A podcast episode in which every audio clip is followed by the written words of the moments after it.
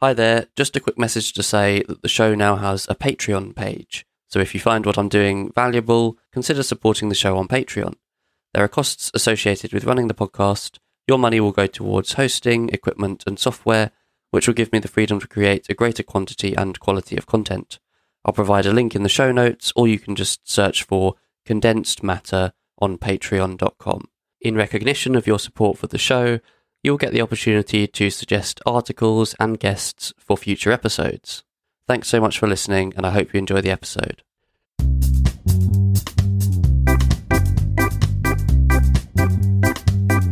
Welcome to Condensed Matter, condensing recent work in metaphysics and the philosophy of science down to what matters.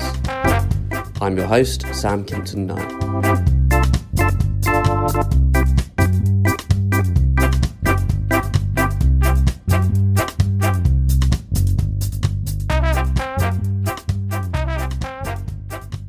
Focus of this episode is Philip Bricker's article, Realism Without Parochialism, published in his book Modal Matters Essays in Metaphysics, published by Oxford University Press.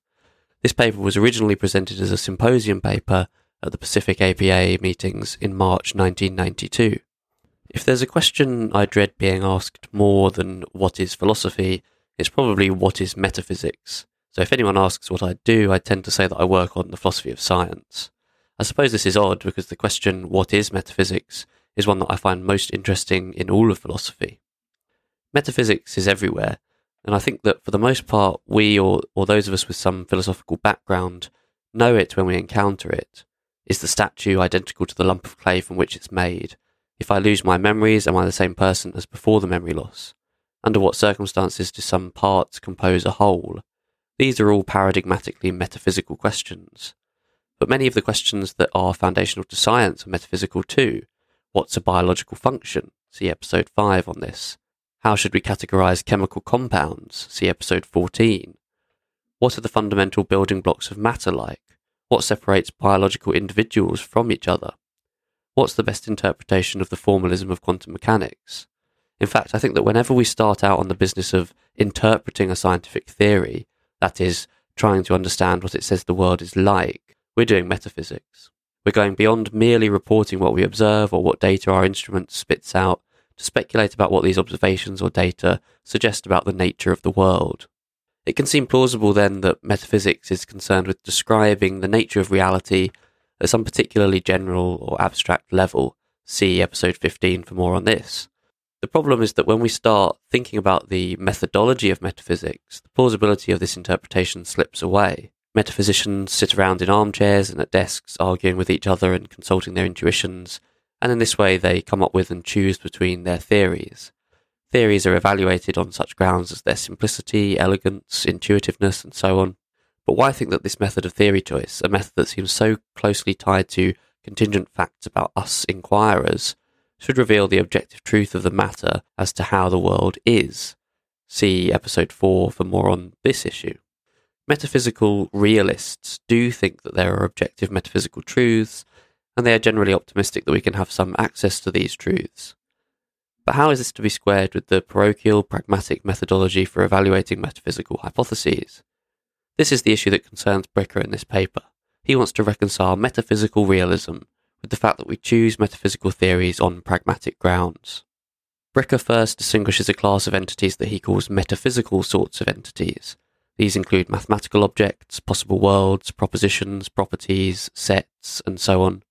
And these metaphysical sorts of entity stand in contrast to the concrete physical sorts of entity that populate the concrete realm of the actual world.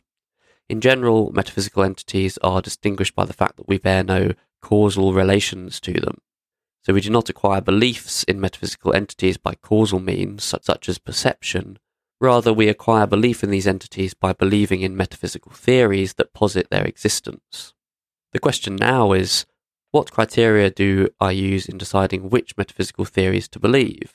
Bricker mentions that incoherent theories can be rejected out of hand, that is, theories that are either logically inconsistent or which are unfaithful to the notions that they aim to elucidate. But this still leaves our choice of metaphysical theory vastly underdetermined. A great many different metaphysical theories are coherent. It's at this point that pragmatic criteria enter the picture. Features of coherent theories such as simplicity, elegance, intuitiveness, and so on are totted up with the aim of adopting the theory that scores highest on these measures. Bricker's concern, however, is that this methodology is inconsistent with metaphysical realism.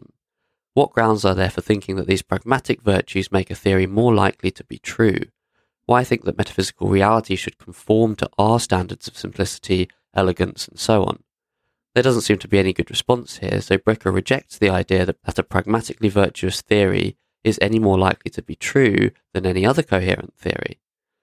In short, Bricker maintains that, quote, believing a metaphysical theory true because it is pragmatically virtuous leads to parochialism and seems scarcely more justified than, say, believing Ptolemaic astronomy true because it conforms to our desire to be located at the centre of the universe.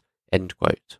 Bricker denies that satisfaction of, of pragmatic criteria makes a metaphysical theory more likely to be true, and hence he denies the more radically pragmatist idea that satisfying pragmatic criteria is in any way constitutive of the truth of a metaphysical theory. But he does not abjure the use of pragmatic criteria altogether. He thinks that these criteria are perfectly reasonable grounds on which to accept a metaphysical theory, where to accept a metaphysical theory is to use it in one's attempt to systematize the world, to believe a theory, by contrast, is to take it to truly describe the nature of reality. Pragmatic criteria, according to Bricker, are relevant to acceptance but not to belief. Truth and reality for Bricker are absolute. The metaphysical theories true for us are just as true for Alpha Centaurians or heptapods, and Bricker maintains that the notion of rational belief is absolute as well.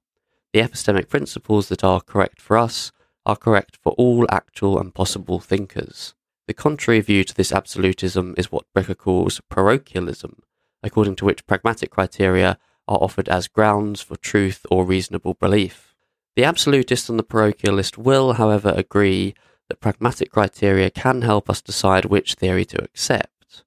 So, according to Bricker, the dispute between absolutism and parochialism is unlikely to have an effect on metaphysical practice, rather, it's a dispute over how best to interpret that practice. On what basis, then, can the absolutist match the parochialist's choice of one among a set of competing theories? According to Bricker, the absolutist should maintain that all such theories are true or believed true to the same high degree. The pragmatic criteria employed by the absolutist in order to match the parochialist's choice of theory must be understood by the absolutist just as grounds for acceptance for the purpose of effective systematizing, not grounds for truth or belief. Let's just dwell on that point for a moment. So, according to Bricker's realism without parochialism, when faced with competing metaphysical theories that are all equally coherent, pragmatic criteria can lead us to accept one over the others, but we should nonetheless think of all such competing theories as true, and hence we should believe in them all to the same high degree.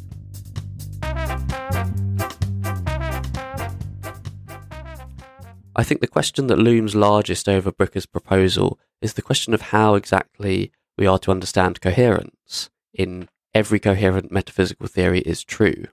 Bricker says that coherence of a theory is not a mere matter of its being logically consistent. A coherent theory must also not conflict with the principles of the framework by which we interpret and understand metaphysical theories. So, what are the principles of the framework, and how do we justify our choice of these principles?